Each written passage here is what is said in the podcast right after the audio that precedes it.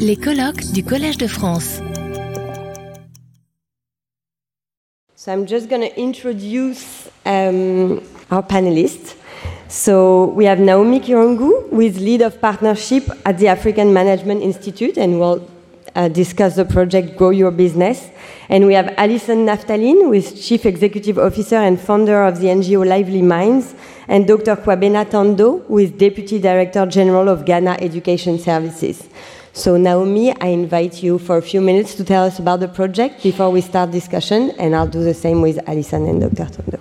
Thank you. Thank you so much, Juliet and Sasha, and happy birthday, J-PAL.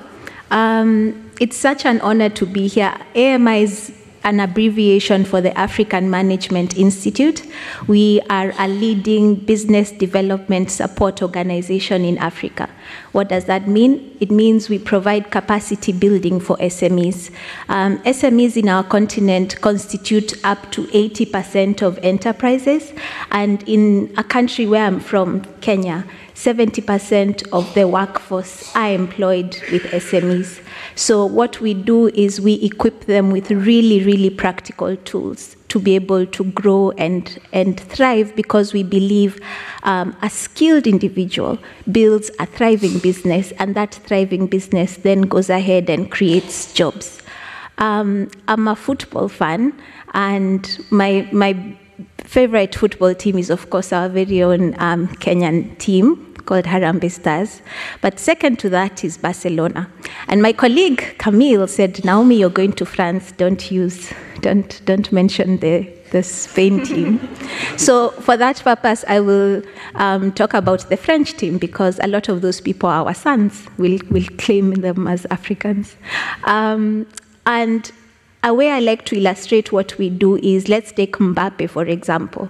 A skilled Mbappe will make a winning team and a winning team will create prosperity for France, right? So, in the same way, we think of that as SMEs. We support those teams. Um, as businesses and those um, entrepreneurs who found those businesses with the skills they need to thrive. And back to that similar example, when you look at Mbappe, he doesn't uh, become skilled by sitting in a classroom and learning about football. He's on the field, uh, training every single day. So our methodology is also similar. We believe that for SMEs, traditional training simply doesn't work in terms of classroom approach. And there are interventions that um, offer a very high touch consultancy um, type approach, which has, has evidence that it works. However, it's not scalable because it's quite expensive and we're looking to, to reach scale. So our methodology blends these two. So we take the management practices that um, consulted consultancy type interventions have and blend them with really practical learning um, and we leverage technology in order to scale. So I'll talk about an RCT in the course of what, what the, um, the session today, an RCT that we are conducting in Kenya with a sample size of 1,400 SMEs, uh, and the pilot that you're funding us as feed um, to be able to gauge the replicability. Does what work in Anglophone Africa work for Francophone um, um, um, West Africa? So really excited. Thank you. Thank you.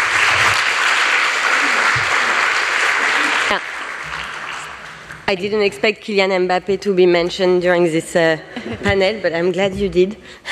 Alison. Good morning, and thank you so much for the opportunity to speak here today. And I'm really happy to talk to you about our experience of going through an innovation fund. We've actually gone through quite a few of them, and so I can really hopefully give you um, our perspective of going through from pilot to stage three funding. So, Lively Minds, we're an NGO and we're seeking to ensure that preschool children, that's children aged three to six, in really deprived rural communities where, in general, households earn less than $2 a day, get the start in life that they need.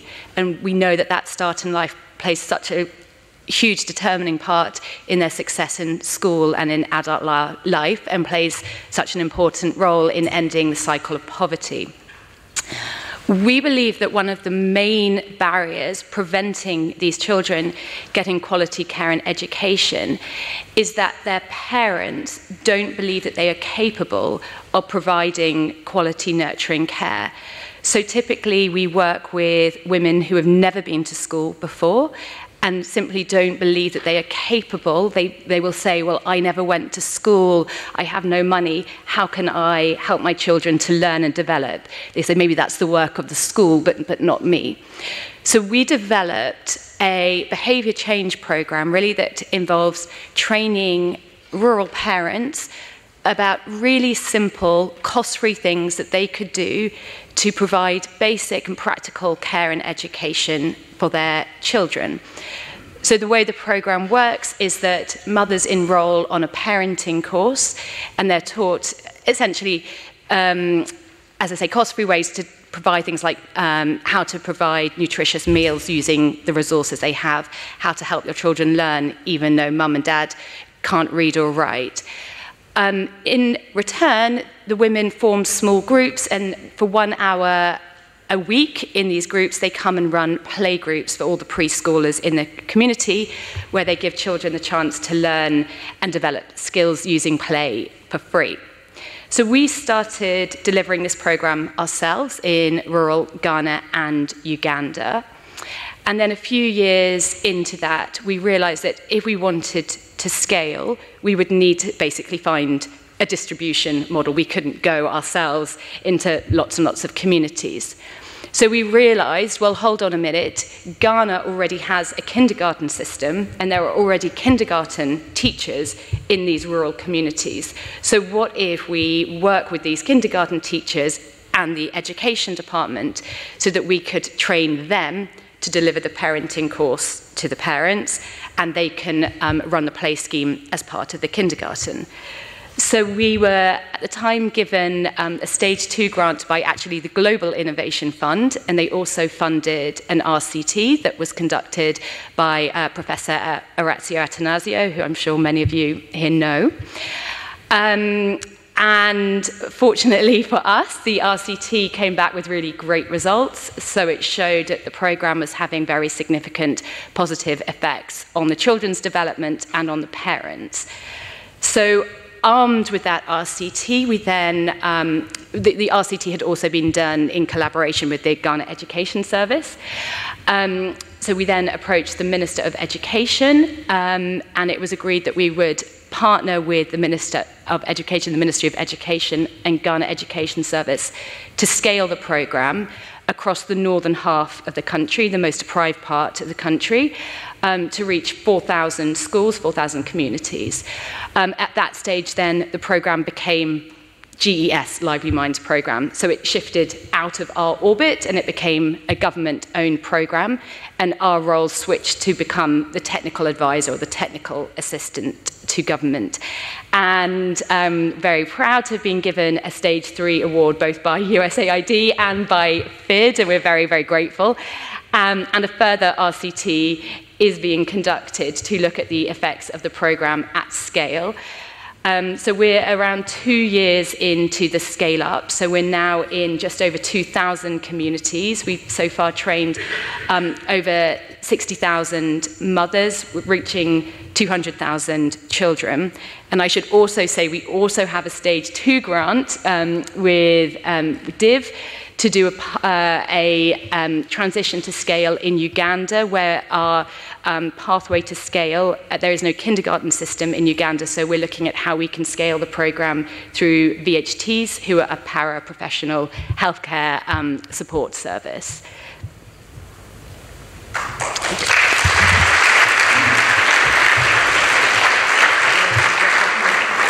Fabulous.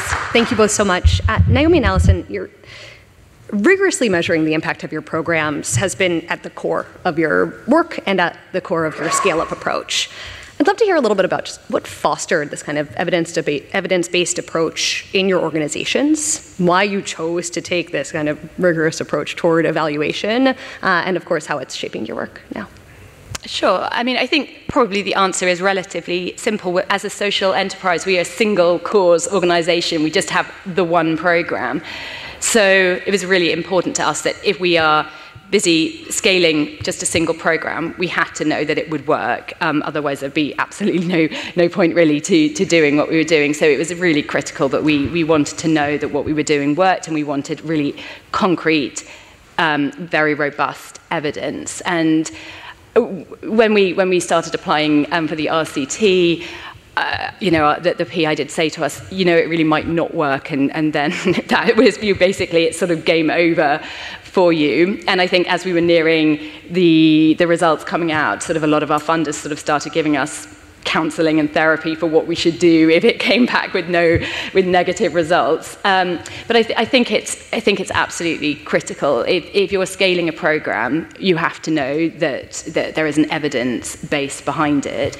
And I think um, that without that evidence base, we also wouldn't be able to get the support of government. We also wouldn't be able to get the support of funders.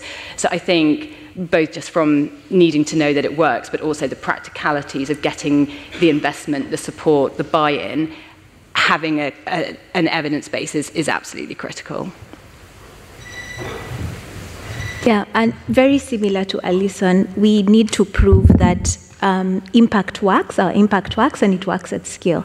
Um, but to add to what, I won't repeat that, but to add to that, for us, it's also to improve our, um, our impact um, that we are having. I think Michael talked about um, different, in his analogy about different markets and some private sectors not going into some markets. For us, the BDS um, support in terms of SMEs, the market is broken in the sense of SMEs don't trust BDS provision because they've had um, bad experience in the past, the evidence is shaky, um, and also their ability to pay um, is, is limited. So that makes us, we can't have a, tip, a market driven growth approach. So um, we need to be able to pull in um, funding to support that, even as we build trusts for SMEs to, to trust BDS provision. So we see a blended um, scaling pathway, and p- because of that, we must uh, prove prove impact and prove it vigorously, both for the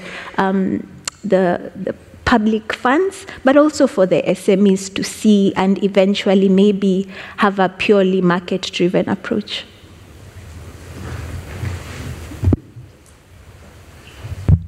Thank you. Dr. Tandoh, thank you, first of all, so much for being here. Uh, it would be great to hear from you about how the collaboration between GES and Lively Minds started. And from your perspective, you know, how has the kind of evolving role uh, and, and, evolving evidence base, uh, how has that informed kind of uh, the decision to collaborate, the way that you've collaborated in, in, scaling up this program? Well, thank you very much. Um, uh, just as Alison said, Ghana had the fortunate situation of um, having KG education as part of our formal education as far back as 1984, so the structures and systems uh, had always been in place. Uh, but we still realized that there were barriers that existed, uh, especially um, in, in the area of learners uh, who were still not school ready when they came into uh, KG. Uh, and we noticed that this contributed uh, especially to quality issues for, for learners who were enrolling uh, in our schools. We also realized that gaps uh, had been identified uh, in the areas of parental contribution. Uh, to preparing learners, especially in our rural and northern part uh, of Ghana. And we then seeing what Lively Minds uh, had been doing in rural Ghana for a number of years, uh, it was a no-brainer uh, because the evidence was clear um, and uh, the, the context and the strength uh, that they could contribute to, to government systems uh, in, in providing better preparation through support for parents um, was, was very clear. And of course, uh, we're also excited about the scalability of the interventions and uh, that were happening in, in rural Ghana, um, which uh, gave us uh, a lot of hope because, uh, as, as Prof said, uh, Professor Kremer said, um, pilots are good, but we were also thinking of the fact that, okay, at what point and which child should not benefit from something that is good? So the scalability became an exciting part uh, for government and for the Ghana Education uh, Service. We also realized that, uh, especially in the northern part of Ghana, we had a lot of NGOs and um, uh, implementing partners who run a lot of parallel um, programs. And we saw this as not another parallel program, but rather an institutionalization of uh, what was happening within the Ghana Education Service, which allows us to ensure that at the end of the partnership cycle, um, the, whatever was happening is not packed up and put on the shelf, but rather it is institutionalized into how uh, we operate and do things within the Ghana Education Service. Obviously, uh, the data was clear. Uh, there was a lot of data showing that, um, especially uh, for young uh, children, uh, we had about one in five children that were stunted, and with the work that um, Lively Minds was doing, especially around nutrition and helping parents to cook more nutritious uh, meals, we knew that it was going to be able to support uh, in terms of reducing stunting uh, uh before children uh, come into school. We also uh, realized in, in the data that about one in three children were not properly um, or developmentally prepared for, for early education uh, whether it is numeracy, literacy, social um, development, uh, and other areas, and being able to work with parents um, at home to be able to uh, use very simple means to ensure that their children were going to be better prepared for uh, early childhood education made it a no-brainer for uh, the Ghana Education Service to, and the Ministry of Education to, to say that we wanted to partner and ensure that we, we scale uh, to support all of our rural uh, communities in the northern part of Ghana. Maybe one um, last question, and you can elaborate each of you on, on this one. It's what's, what's next. So, Naomi, you talked about the pilot in Senegal and what you're going to learn a bit from Kenya that could inform this one, if you could tell us more. And Alison and Dr. Tandoh uh, on this scale up strategy, if you want to also tell us more. Okay, um, so in terms for us, in terms of what's next, is really we, if I could speak a little bit about the RCT that we are doing in Kenya, um, and I, I, like to use this story to illustrate. So one of our, um, this graduate from our program, her name is Mercy. She's in Kenya and she runs a printing shop. And Mercy, before she came to our program, was having um, challenges with her business, and she had taken up a loan from a bank. So we use institutions like banks to to um, source for SMEs um, at scale. So she was having a conversation with her relationship manager, and this is very popular in Africa, where if you're having a problem with your business, you could easily sell that and maybe immigrate, and that's those were her options. And the relationship manager told her, "Look, how about you try this program, um, and then we come and have a conversation." And after two years later, um, she got really, really practical um, tools for her business. And as we speak now, she has not only closed, not closed down, but hired more people and improved her revenue. For, so for us, um, in terms of the RCT and also the study that we are doing is just to find out what impact um, provides the biggest transformation for businesses at a uh, a price that is scalable and um, a price that they can eventually pay for it. So for us, that is what's next to rigorously prove it um, through the RCT and the study, and then to be able to to really um, partner with. Funds like, like yours to provide these solutions indirectly or also directly as a business. Yeah. Well, I, I, I will say that for, for Ghana, uh, currently, we have a five-year partnership agreement um, with uh, Lively Minds in place uh, that began in 2022 and will run through uh, 20, mid-year 2026. Um, and with that agreement, Lively Minds is uh, providing a, a, lot of support for the Ghana Education Service, especially in the setup of the programs in a very systematic uh, order. Um, as Alison mentioned, our goal is to um, get to about 4,000 communities or 4,000 schools um, in about 60 rural districts in the northern part of the country, in about eight regions out of the 16 uh, administrative uh, regions. Um, we have also worked very hard to ensure that we have a strong uh, governance structure uh, that is in place with very senior officers within the Ministry and Ghana Education Service, including uh, the Director General uh, of the Ghana Education uh, Service himself as a key sponsor uh, to the implementation of the program. Um, because we are using um, a systematic approach, every district that is touched, there is a two year support system, at which point the district then moves to a sustained phase where it is. Um, in, in, begin to be implemented directly uh, through our existing uh, systems. Uh, in terms of what next, we still have uh, about 90 rural districts that need uh, the uh, need funding in order for us to be able to get into those 90 rural districts, um, and then also supporting expanding um, a radio program. Uh, Lively Minds had been uh, working on a radio program during the COVID period to support parents. Uh, and so we want to see how we can continue with that radio program, which will, of course, broadcast to the rural districts, but again, would have uh, a residual uh, effect of parents in the um, urban communities also having the opportunity to uh, partake or be part uh, of the programs and, and contribute to the program. We, of course, see uh, what is happening um, in Ghana as positioning Ghana as, as a thought leader in ECD, especially in the uh, sub Saharan region of Ghana.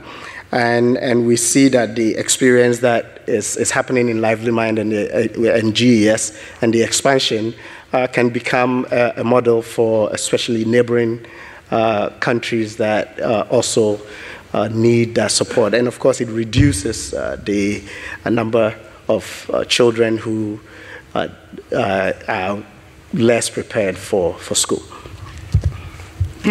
you said um, most of what I was going to say. Yes, so um, firstly, we're looking to expand nationwide in Ghana so that we can reach all um, rural communities. I think as an organization, we're really interested in using our experience in Ghana sort of as the blueprint that would ideally allow us to expand the program to other countries. Um, so there's sort of looking at where else we can go with this blueprint, but also just how we can share our learnings about, in particular, how to get a program sort of moving from an external intervention to one that's institutionalized. So we're really looking at how we can share our learnings with that, with the sector, how we can share our learnings of how to implement an ECD program and reach the hardest to reach. Um, so, how we can start to drive systems change in the sector. And I think our goal, particularly, is to turn a bit more investment and policy making in the ECD sector away maybe from formal pre-primary provision to looking more closely at parenting interventions that are delivered through government. So a slight paradigm shift there. Um, so yeah, looking at, at, how we can leverage our position to, to sort of disseminate practices and, and um, learnings and challenges as well. Wonderful. Thank you. Uh, Alison, Naomi, Dr. Tandoh, thanks so much for being here. We're uh, delighted to be able to work with you and excited to learn alongside you along the way. Thanks so much. Thank you. Retrouvez tous les contenus du Collège de France sur www.college-de-france.fr.